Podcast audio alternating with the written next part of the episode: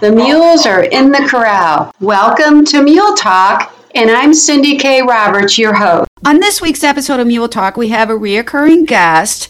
We have Rachel Ann, the director of the Hee Haw Halfway House. Rachel, welcome back. Thanks for having me here again. Hey, did you get your hay up? Yes, so I have been furiously sagging hay like many in the country at the moment. And like many of us, it is hot as monkey anatomical bits. And so we're right. I've been sweating quite a bit, but it's a good workout, and I'm happy to have hay in the barn. So very good. Yeah, that is a good thing to have hay in the barn. That's when you know Absolutely. Things are going right. There you go. You've got a mule story to share with me? Yeah, so amazingly on Mule Talk, even though we're going to talk about donkeys later, I actually have a mule story. So I accidentally ended up with a mule today, and I'll tell you how. I know this is something that would only happen to a real mule and donkey person, but so I looked on Craigslist, which is always a terrible idea. And believe it or not, I didn't find the mule on Craigslist. This is just the beginning of the story. So I get on Craigslist, and I find miniature heavy harness. Ooh. And I've been looking for miniature heavy harness for like 5 years. I've been able to find light harness, but never heavy harness with a collar and hames and all the deal. And I've been really wanting some of that over the years for various things, but right now I already have a miniature mule that just really needs to work hard. She's young, she's 5 years old, she's just starting to learn to drive, she's got a lot of tude, and I love it, and also she needs to calm a little, so I would like for her to be dragging my arena. So part of that is, of course, making a good drag for her, and the other half is she really can't do that in light harness. It's not appropriate. So I've been searching for heavy harness. So I finally found some down in Longmont, Colorado, which is about 45 minutes from me. And I get there, and a friend of mine messages me on the way there, and she said, "Oh, you're going to get some heavy harness. Cool. You know, and she heard that the woman had mules there, mini mules and mini donkeys and mini horses, and was breeding them, that kind of thing. She said, "Don't come back with a mule." And so, of course, I said, "I'm not there for a mule. I'm there for a mini harness." So I go and I buy the mini harness, and I said, "Hey, you know, can I pet your mules?" That was a bad idea, right? Hey, it happens. It goes downhill. So I go out there, and the first thing that happens is a mini mule that looks like a perfect matched pair to the one I have. Another Woo! Molly, a little taller, but almost the same coloring, even has some dark somatic spots on her coat. Just beautiful. Comes right up to me, puts her head in my arms, and just snuggles. And I mean, I was like, oh. You know? And so I said, "Oh, she's so sweet." And the woman said, "Hey, she's yours for $400. And I was like, "Sold." Oh, no. So now I'm going to be picking her up next week, because Colorado is a brand inspection state, so we need to get a brand inspection done before she goes anywhere. But I am now the proud owner of a matched pair of mini mules and one heavy harness. Wow. So anyway, that's my story for today, and how I ended up with another mule. And I'm sure that my boyfriend's going to call me up later and say, "Did it lick you? Because as soon as it licks you, you want it." And I'm like, "No, she didn't lick me, but she did snuggle, and that was enough for sure." So she's not trained to do anything, so I'll be doing all the training. But that's how I ended up with a mini mule. Well, that's cool. There's nothing wrong with that. Yeah. I mean, unless you're a collector like I am, but I am selling a horse, so you know the long year count is going up and the shorter count's going down this week. So. Okay, good. All right. Wow, you got priorities. I like that. Exactly. Apparently, that's my priority right now. So tell me about donkey welfare, because I feel like they are really becoming popular, and people just think, "Oh, we can just snatch them up and take them home." So it's a big deal. I mean, all over the world, honestly, people think that dogs and cats have the highest percentage of welfare issues throughout the world, but it's actually donkeys. And a big part of that is that a lot of people aren't even aware that there's a welfare issue with donkeys throughout the world. Yeah. The welfare issues in the U.S. are very different, of course, than other parts of the world. So right. You get to, your Asian countries, and you've got and I'm going to say this wrong probably, but the Elisho issue or Elisho, I don't know how it's said, but it's basically the donkey hide. Yes, yes. Trade. And so there's that issue, and that's starting to spread to other countries, including Africa, right, and the UK. And then, of course, in countries in Africa and some of the... other countries north of Africa, there's going to be, kind of like the Arab countries, that sort of thing. There's going to be some welfare issues with animals that don't have good fitting harness or other tack, or maybe not enough good farrier care or veterinary care, just because it's, the countries are relying on them for transportation, and sometimes they don't have the availability of veterinarians or good, references for how to build correct tack for their animals and how to take care of them properly. And so there's issues with that in those countries. And then here in the U.S., the issues are very different, but just as important and just as severe. So Here in the U.S., what I see oftentimes, and I'll say, I see quite a bit through Facebook, but also through Running the Rescue, the issues that I'm coming across specifically here, which I think are pretty representative of most of the country, are obesity, so nutrition issues with training for lifting feet and farrier care, right? Okay. And then really an issue basically, which, this kind of goes along with it. So the training and farrier being two different issues. So the training in general, that the animals aren't handled correctly, and therefore you cannot vet them correctly or handle them correctly for any sort of, health care. And so all those things can go hand in hand. They're all sort of intertwined, but they're slightly different issues, right? And so this is causing problems in terms of there's a lot of people who just aren't aware. And by the time that they're made aware or they understand that something is going wrong, it's too late in terms of irreversible damage to the animal. Oh, sure. And so that's where I'm trying to get some education out with through the outreach, through my rescue, but also through the Starting the Doggy book series, to have really good references for care, nutrition, a little bit on the hoof care, although there's some other people who are doing amazing work on educating about hoof care, including like Megan Hensley, who's the donkey farrier, who's world-renowned for her work and for training people through her online courses how to trim and giving them a lot of resources. She's amazing. But there's a lot of other people doing good work on that. And so I've been focusing mostly on the training and the nutritional care of the animal, so that the animal can be cared for, in terms of their nutrition, in terms of veterinary care, in terms of handling them for handling any sort of issues that are coming up with them, and then also for hoof handling, because that's really important as well. So they all intertwine. And that's what I'm seeing the most of here at the rescue, at the Hee Haw Halfway House. I would say probably 85 to 90% of the rescues that come in here are obese. They have fat pads on their bodies. Right. They have fat on their crests. Their crests are hard, and their crests are oftentimes actually broken. So when it gets fat enough on top of their crest, which is the place where they like to store fat, it will actually break the nuchal ligament that holds the crest of the top of their neck up. And so that will actually flop over, which is also an issue in mules. It can happen in mules as well. Right. And so that's something that I see. Oftentimes they have issues with that.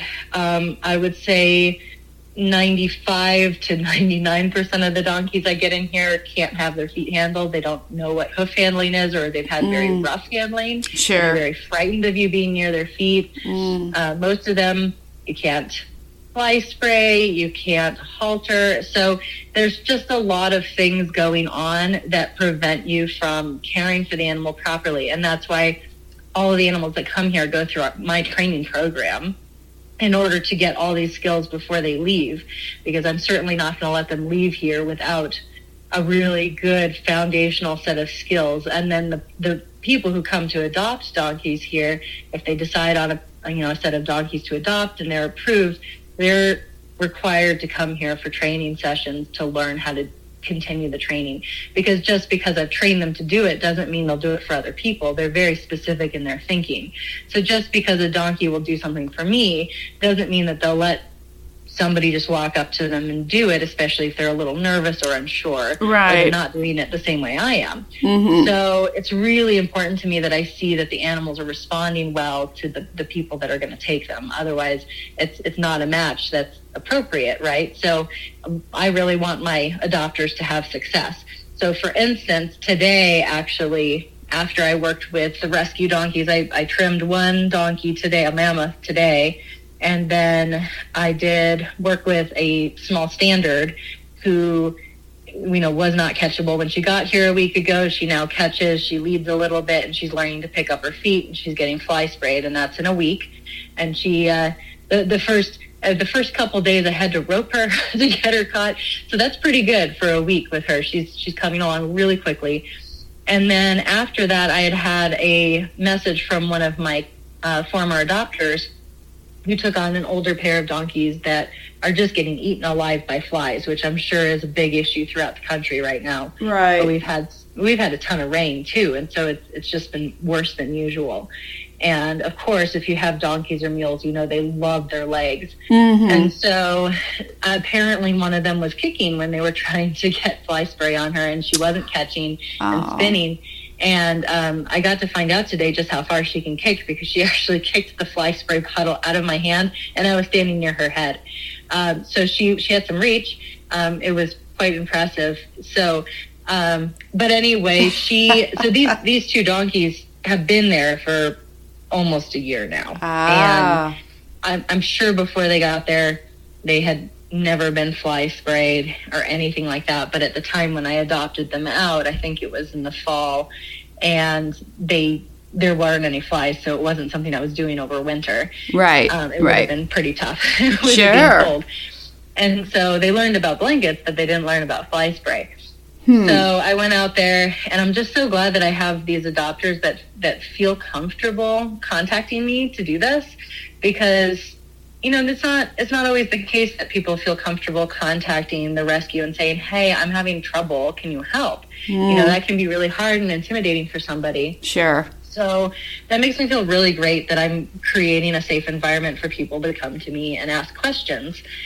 So I went, they're only 5 minutes down the road from me too, which makes it really nice.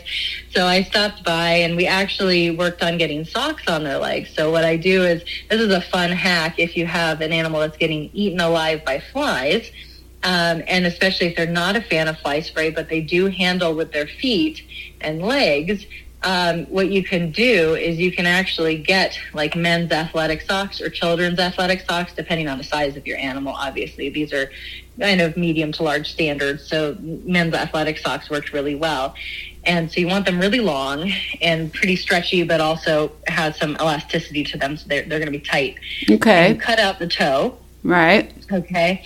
And then you pick up the animal's foot, and what you have is you have a little square that will fit over their hoof of a shopping bag, like a grocery shopping bag, very thin plastic. And you put it over the hoof capsule, and you take one end, the end that goes, you put your toe in basically, the easier end to stretch, and you put it over the hoof, and it slides right up and over that plastic bag. Just makes it super easy. It slips right on. You pull it up over the knee, take the bag out from underneath, put the hoof down, and you've got the whole leg covered. Wow. So it's super easy to do, especially if your animal picks up their feet. Obviously, you can't do it if you can't get to their feet. However, it's a really nice way to protect the leg. And so we did that with all their legs, and they were so much happier because, man, they were being eaten alive, and the flies just can't even bite through that. So then you could always fly spray that, and then, they're really not going to eat their legs. Now these socks will eventually, stretch out. So it'll probably be a week where they'll stay on really well. And then after that week, you'll have to pull them up several times a day. And after about 2 weeks, I've found you really just have to replace them. They'll just kind of hang out around their fetlocks. Oh, yeah. Yeah. And you don't need anything to replace them. At that point, they're stretched out enough. You just pull them over the hoof and you add new ones. And it's super cheap. I mean, even if you have your husband's old socks that he doesn't like anymore, or maybe the ones he does, if you really don't like him, you could use the ones that he does like. But yeah, you could be like, well, the donkeys needed it more, sweetie. But I mean, even if you go to Walmart, super cheap to get a big package of them, and it'll last at least for 2 weeks. So you go through, if you have one donkey or mule, you go through, eight socks a month. It's not that expensive. I know. It's perfect. It's perfect. Yeah. And also... So for the cost of fly spray, you could be not bothering your animal with it and instead using socks. My husband's sock drawer, it diminished on its own and he got suspicious. And then his underwear started disappearing. But my saddles and my tack are so clean. I was starting to wonder where you were going there. Yeah. When you got to the underwear, I was a little concerned, but that's okay. I mean, whatever floats your boat. But it's. But now I completely get it. Works. Yeah. It's really, really good for that. So, and it's the perfect size. So, I mean, what can I say? I mean, there's a lot of good uses for underwear. Let me just say. Yeah. There you go. Never know. So now you're thinking about doing a magazine? Yeah, I've been thinking about it. I've gone back and forth on it. It turns out that the name that I wanted for it actually has been used before with a magazine that's no longer in publication. So I'm probably not going to use the name I was thinking of, which was The Asset. Which apparently has been used before. Oh, and so okay. I didn't know that. So I'm not going to be using that name. Mm-hmm. I was actually thinking of something like Aspirations. Oh, cool. Sure. Which I don't think has been used. Maybe somebody will talk to me after this and tell me it has. But what was interesting was I got kind of a bit of pushback on it when I mentioned it online with folks telling me that I really should instead... contribute to magazines that are already in publication. To which I responded, well, nobody's paying me to do that, so I don't want to do something that the whole point is I'm making my living at doing this work, and so there's a certain point at which yes, I really enjoy giving information to people. However, there's a reason, I wrote the books, and I have the book series, and I do educational events, and I do need to honor the fact that my time is valuable, and also my education is valuable, and the amount of time that I've put into gaining that education is valuable. So yes, I love giving information to people who need it, but also I do think that my education and time should be valued monetarily. So, and I don't think there's any reason to argue that. So I thought that was kind of interesting that I got a little pushback on that, but kind of where I'm headed with it, I started doing a little bit of formatting with it and actually writing some articles through Canva and just kind of messing around with making something that looked pretty cool for a magazine format.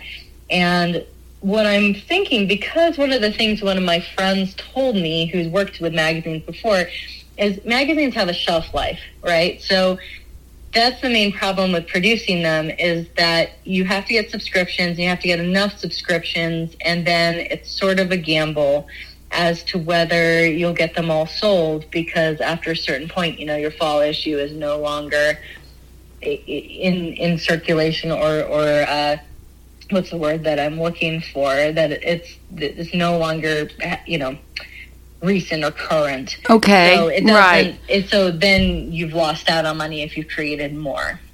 So then I was thinking, well, we could do an online thing, but a lot of people push back against that. Well, everything's online. Why don't you do something that you can hold? So I've gone back and forth on it.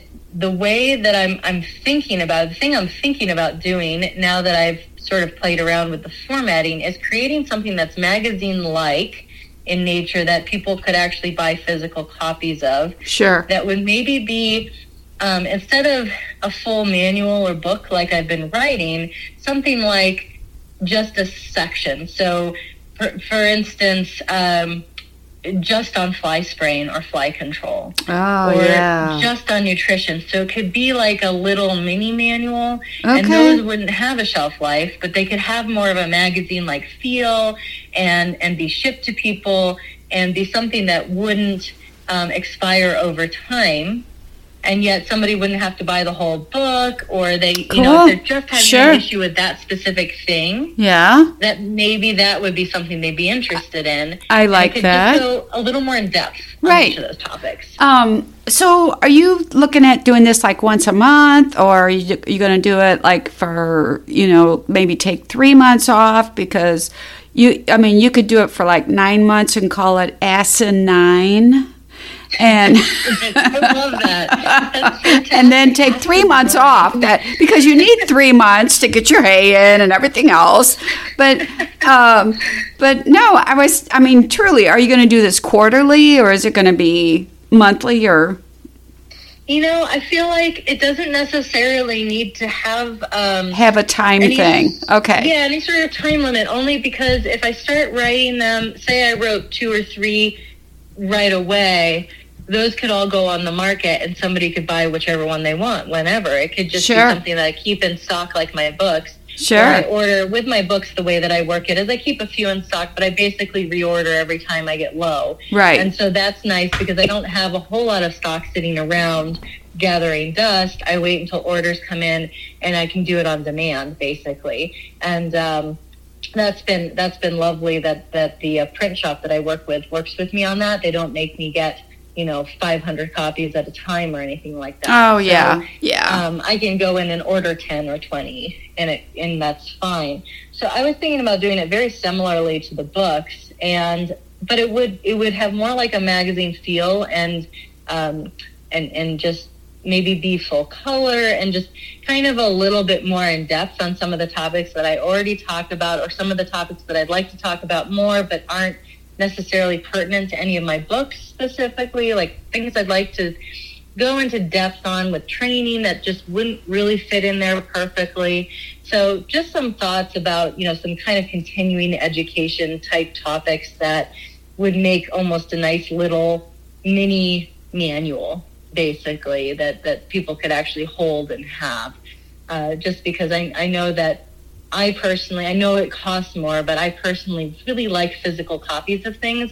It's very hard for me with stuff online. I even have trouble watching videos of training online. I know a lot of people like them, and I know a lot of people ask me for that specifically, which is a whole nother can of worms. But the problem with doing videos here is that you might have 1 month out of the year that it's not going to be 60-mile-per-hour winds. So I'm not entirely sure how to handle that because my camera will always be leaving and getting pushed somewhere else, but also it's very loud. And so I know I could do voiceovers, but man, it's challenging here with the weather. Right. So do you have an indoor arena? I don't. No. Okay. So everything's outside. So I train 365 days a year outdoors, basically. It could be -20. I'm going to be out there doing something. Probably not a whole lot of training, mostly care, but I will be out there. And so it really doesn't matter what weather it is. I'm in it. So. Well, I'm sending a basket of skin lotion to you for Christmas. I feel like I might need to just bathe in it by Christmas at this point. I'll just send you a picture of me, and it's like going to be like a bubble bath. Skin cream, like from head to toe.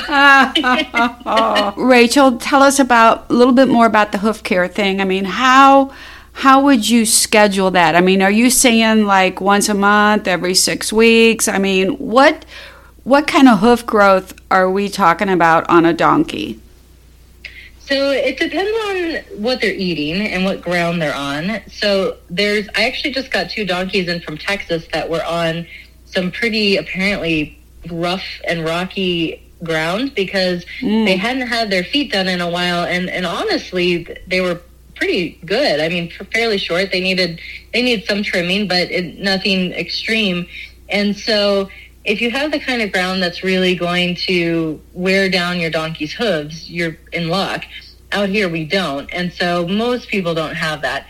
So depending on what you're feeding them and the time of year, I would say 8 weeks is pretty much the maximum you should go in terms of hoof care. Sure. And your farrier will really appreciate it if you're working on that hoof lifting and continuing to work on it. So even if the donkey is pretty good, it's really nice to get training sessions in where you just catch your donkey up, reward them for picking up their feet or practice picking up their feet, and give them some scratches. Just make it really pleasant and part of your daily routine. Picking them out is really great so that they get used to them being handled. And your farrier will also really appreciate it if you buy yourself a little hoof stand or make a little hoof stand out of, or just a little jack with a little, rubber tip on top. Start putting your donkey's feet on a jack so that they can start using a hoof stand with them. That really helps our backs out. Yeah. All of those things will really make your farrier want to come back. I know that in a lot of places in the country, it's hard to find a donkey farrier that's both good and is willing to work with donkeys. And so I think that treating your farrier nicely by training your donkey is probably the best thing you can do. Wow. Well, those are good tips. Thank you. Yeah, you're welcome. Okay, so tell us how we can get in touch with you. I know you're on Facebook, and you also have a website. So if you go to www.heehawhalfwayhouse.com, that's my rescue site, and it also has information on buying books in the Starting the Donkey book series. I have a book on care for donkey ownership. I have a book on starting donkeys under saddle, and I have a book on starting donkeys in their training journey from zero that goes over all the topics, including that hoof care that we're talking about and hoof handling safely. And so all of that can be found there, as well as ordering directions. And then I can also be found on Facebook, either at Hee Haw Halfway House Donkey Rescue and Education on Facebook, or you can look up the Starting the Donkey book series on Facebook as well. And both of those have information on care. I oftentimes write short articles about training and care on the Hee Haw Halfway House Facebook page, and that's a really great place to get some tips and tricks and that kind of thing as well. Now, I really have to ask this, but when you go by, do people ever say, "Hey, there goes the ass lady"? So usually I get called the donkey lady a lot. The donkey lady. Okay, that sounds a little... I get called the ass lady a whole bunch, but I would really appreciate it if people would switch to calling me that, because it would be so much better and so much funnier. So anybody who feels like saying, "Hey, ass lady," when I go by, I will definitely give you a thumbs up. Humor is really important to my life. You're a hoot to talk to, Rachel Ann. Thanks for coming back on, and we will talk soon. Awesome. Well, thank you, Cindy. I appreciate it. Okay. If you'd like to be a guest on the show or a sponsor, send me an email, Cindy, Cindy, @everycowgirlsdream.com. Gotta go. My mule is looking for me.